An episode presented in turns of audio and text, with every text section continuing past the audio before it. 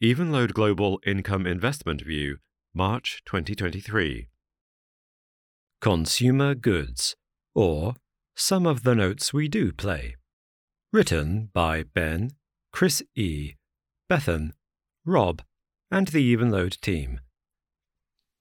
When we penned our review of 2022, we noted that much of the significant market action had been in sectors that we don't have direct exposure to.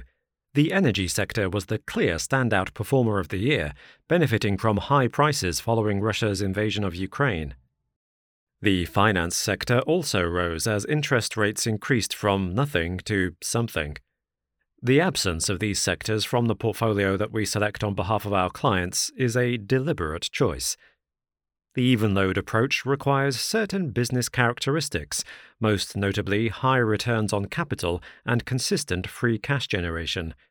Energy firms and banks are each, in their own way, capital intensive businesses and do not naturally fit with our investment style. Financial events now make the front page headlines, and while the fund has no direct exposure to banks, that doesn't make the news around Silicon Valley Bank, Credit Suisse, central bank intervention, and interest rate decisions irrelevant. If economic demand falls as a result of a contraction in credit, then we should expect a knock on effect on revenues across many sectors. This could amplify the demand softening that was already an emerging theme from corporate updates. That said, we don't select businesses according to how we think they or the global economy is going to fare this year, but over many years, and we invest when market prices look sensible. Consumer goods is a core sector where we find attractive returns on capital and a steady long term outlook, despite some interesting and surprisingly volatile dynamics through the pandemic years. Here, we'll take a closer look at the fast moving consumer goods FMCG segment of the portfolio, companies that produce the day to day items that we all buy as a matter of routine. At the time of writing, these make up 28% of the portfolio, so it is an important part of our investment landscape. The fast moving consumer goods business. A brief recent history. Many of the companies in the portfolio might be household names in their own right Nestle, L'Oreal, Unilever, and Procter & Gamble, and they create products under the brand names that are certainly well known to billions of people. These span a full range of subsectors and categories, such as food, health, hygiene, home care, and personal care, and include a range of both essentials and little luxury products, such as Head and Shoulders from P&G, Magnum from Unilever, Strepsils from Reckitt, Doritos from PepsiCo, and Burt's Bees from Clorox. The last decade for the sector has been one of deconsolidation, having been built up both organically, i.e., growing the brands they already own, and by acquiring other brands, inorganic activity in the lingo. Most of the multinational FMCG conglomerates have been taking stock and refocusing their businesses. Back in 2015, Procter & Gamble announced that they were disposing of a long tail of brands in their beauty portfolio to focus on their 10 core categories from the 16 they previously addressed, and from 170 brands down to 65. In 2017, Unilever decided to divest its slow growing spreads business that sold margarine and the like and in 2022 completed the disposal of its tea business, which was subsequently rebranded Ekaterra. Some of the disposals have been of businesses that don't have obvious supermarket positioning. In 2015, Reckitt spun off Indivior, which makes Suboxone, an opioid dependence treatment. Each company has its own reasons for evolving the portfolio of brands, but there are common themes. Coalescing around brands in a category has benefits of scale, particularly when it comes to getting products onto the shelves, including the virtual sort, and marketing expertise. There are benefits to procurement and manufacturing, although manufacture tends to be localized within geographies. Geographic focus helps to bring local knowledge to the product offering. Consumers are similar but different all around the world.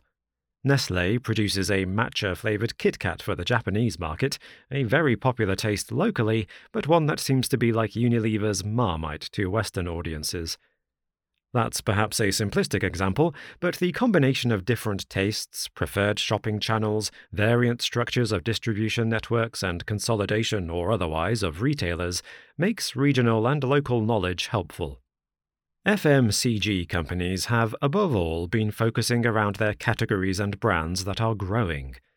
This leads to better economics in the long run, but disposing of lower growth areas is a drag on overall revenue growth in the short term shrinking to grow has been experienced by most of the multinational FMCG companies at some point in their recent history and will, in all likelihood, recur periodically in the future. This form of corporate reinvention is nothing new. No business that has stood the test of many decades, even centuries, is doing exactly the same thing that it did 20, 50, or a 100 years ago. Those that refused to change no longer exist, all companies must roll with the times. Therefore, we're not averse to such corporate activity as long as the companies in question continue to invest behind their brands in the form of marketing and product innovation.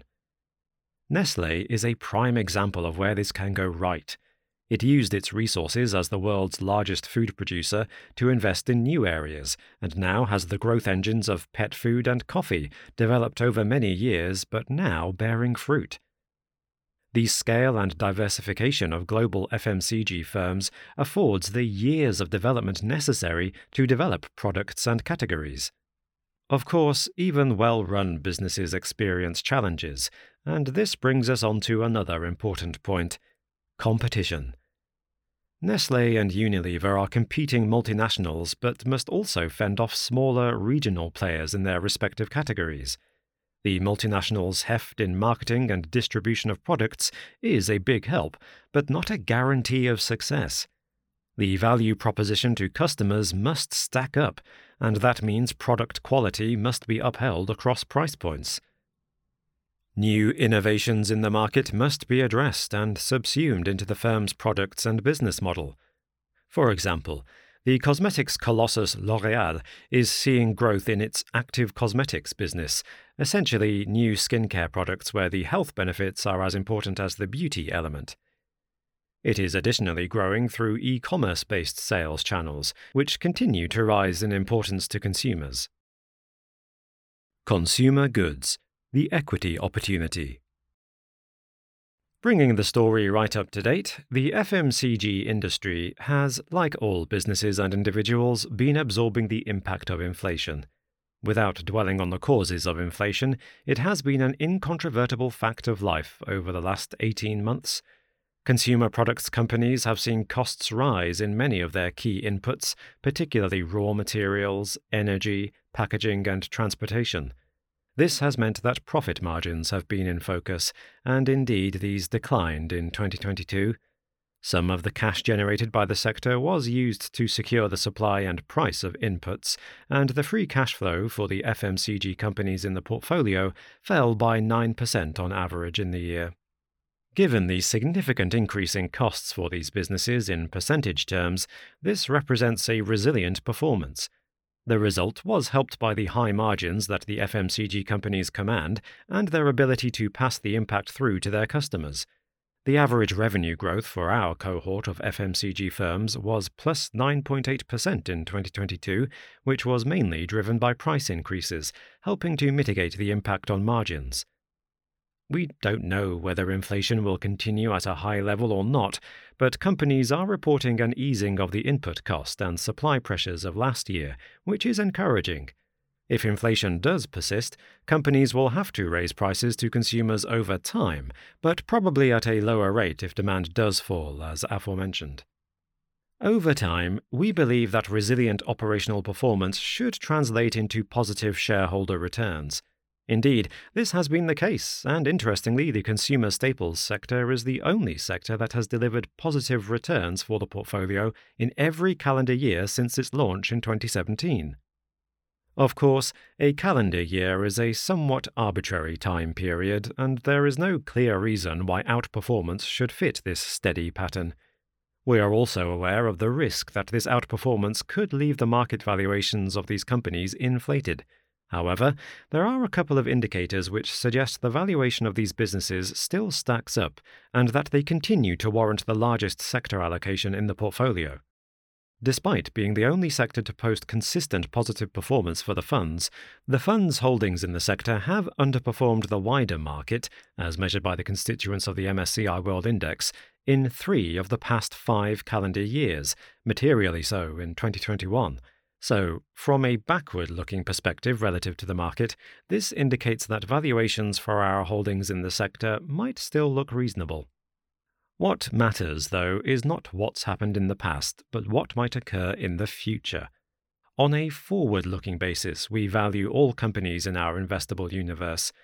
Whilst not an exact science, the exercise indicates the relative valuation appeal of a business compared to other options and gives us a sense of the overall valuation environment. The FMCG companies in the portfolio are all trading within the fair value range, or better and at more attractive valuations than our overall investable universe average. This makes no guarantees about the future, but does at least indicate the current market levels more than adequately reflect the risks and opportunities that our portfolio of FMCG companies face. The companies are backing themselves. The average dividend increase from our cohort was 9.1% year on year. That appears quite a statement in the face of 2022's overall cash flow declines but it is one that is backed up by their demonstrated resilience in the recent and not so recent past. Cash flows should naturally recover in the absence of an unlikely event that requires further material investment in inventories.